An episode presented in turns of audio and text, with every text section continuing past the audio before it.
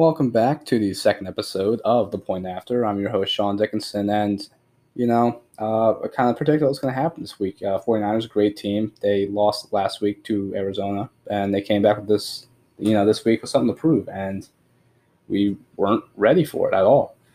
But the real issue that I'm going to talk about today is just the injuries in the NFL because they've been keeping up with the NFL at all. Like, it's been terrible, and, like, you can – you know, blame preseason, lack of practice, coaches not doing what they need to do. Um, some teams didn't even let their lines practice with their wide receiver, wide receivers for some reason, until about two weeks before the season started, and all that you know disconnect between the players, the coaches, and you know offense and defense has just been causing injuries that we've never really seen before. Like we, Jimmy Garoppolo went down that game.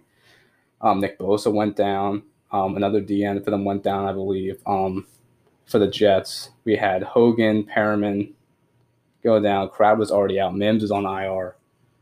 You know, Le'Veon's out. Like, so our whole offense was basically gone. And when that happens, it's really hard for your team to win. And I'm not going to say that we would have won if we had our whole team. I don't think that's true. I'm also not saying we're a bad team. 49ers, they played in the Super Bowl last year. They're a great team. We're not there yet.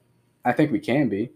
And if we're going to take away one positive from the game, it's going to be Sam Darnold's touchdown towards the end of the game. I've seen this video posted all over uh, Instagram, Twitter, Snapchat, basically anywhere that you're going to get sports news. I haven't seen on ESPN yet, but I don't think it was good enough to be there. But you know, that was a it was a good throw. He was rolling to his right. He broke a tackle. Um, had both feet in the air, I believe, threw across his body to one to someone that wasn't even a starting wide receiver. You know, this guy is making moves with no offense, and a lot of Jets fans are calling for us to draft a new quarterback next year just because of our lack of production on the offensive end. And I don't think Darnold's the issue. I'm not going to say it's just the coaching staff either. Like Adam Gase has a disconnect with everyone that isn't his quarterback. He didn't like the acquisition of Le'Veon Bell. Said that up front when he got the job.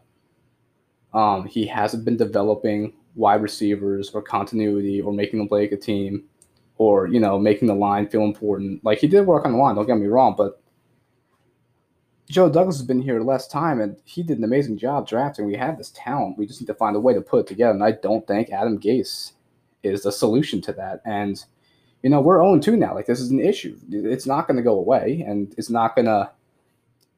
You know, we're not going to wake up next week and imagine putting up, you know, 42 points a game and, you know, go 14 and 2. That's not going to happen. We're probably going to have a losing season at this rate if something doesn't change. That's important.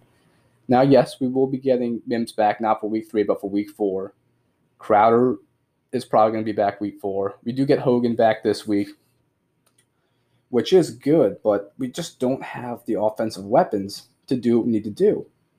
And like we have Ryan Griffin and uh, Chris Herndon, who, as I said before, is a phenomenal talent and just being underutilized. He didn't play well last week. He had one catch. And it's not, you can't be like, oh, he didn't get targets. He did get targets. He dropped the ball. He shouldn't have. It just off those two hands. And then, you know, we have Frank Gore playing the Colts, and they're one to one, but they've been a good defense this year. Like if you play fantasy football, you know the Colts have been a reliable defense to start on your fantasy team, regardless of who they've been playing. I know it's only been two games, but still. And if I honestly have to say, do I think the Jets will win next week? No, no, I don't.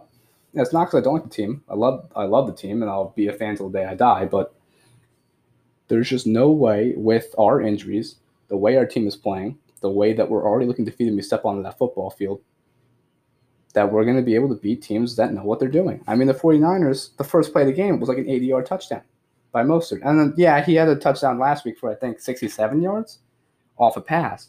So, yeah, he knows how to do that, but we should have been prepared for that. If he did that last week, there's no way he should have a chance to get the open field. Blown assignments, blown coverage. You know, we pride ourselves in the run defense, and we just we didn't do it correctly. So next week we play the Colts. T.Y. Hilton's been struggling. So, you know, there's like a plus there. But I don't know. If I had to predict score right now, I would say 21 10 Colts. The only way we win that game is if we get turnovers in defense. And we did have one interception last week. We didn't even score a touchdown off the interception. We went for it on fourth down, which I think we should have done. And, you know, we got no points. I mean, we weren't going to win that game regardless of what we did in that possession. But there needs to be better play calls because Sam Darnold isn't going to win a football game with injured receivers while Adam Gase is calling three to five yard slants in every play or curls. It's not going to work. You run the ball for two yards and do, you know, three yard route running plays, no one's going to be able to get that breakout play that you need to turn momentum of the game. So I think we need more big plays next week and to work on team continuity and responsibility for those that are messing up. You know, it's not a time to come and hang your heads. It's time to get together be like, okay, this is what we need to do. We can win football games. We are professional athletes and we can turn us around.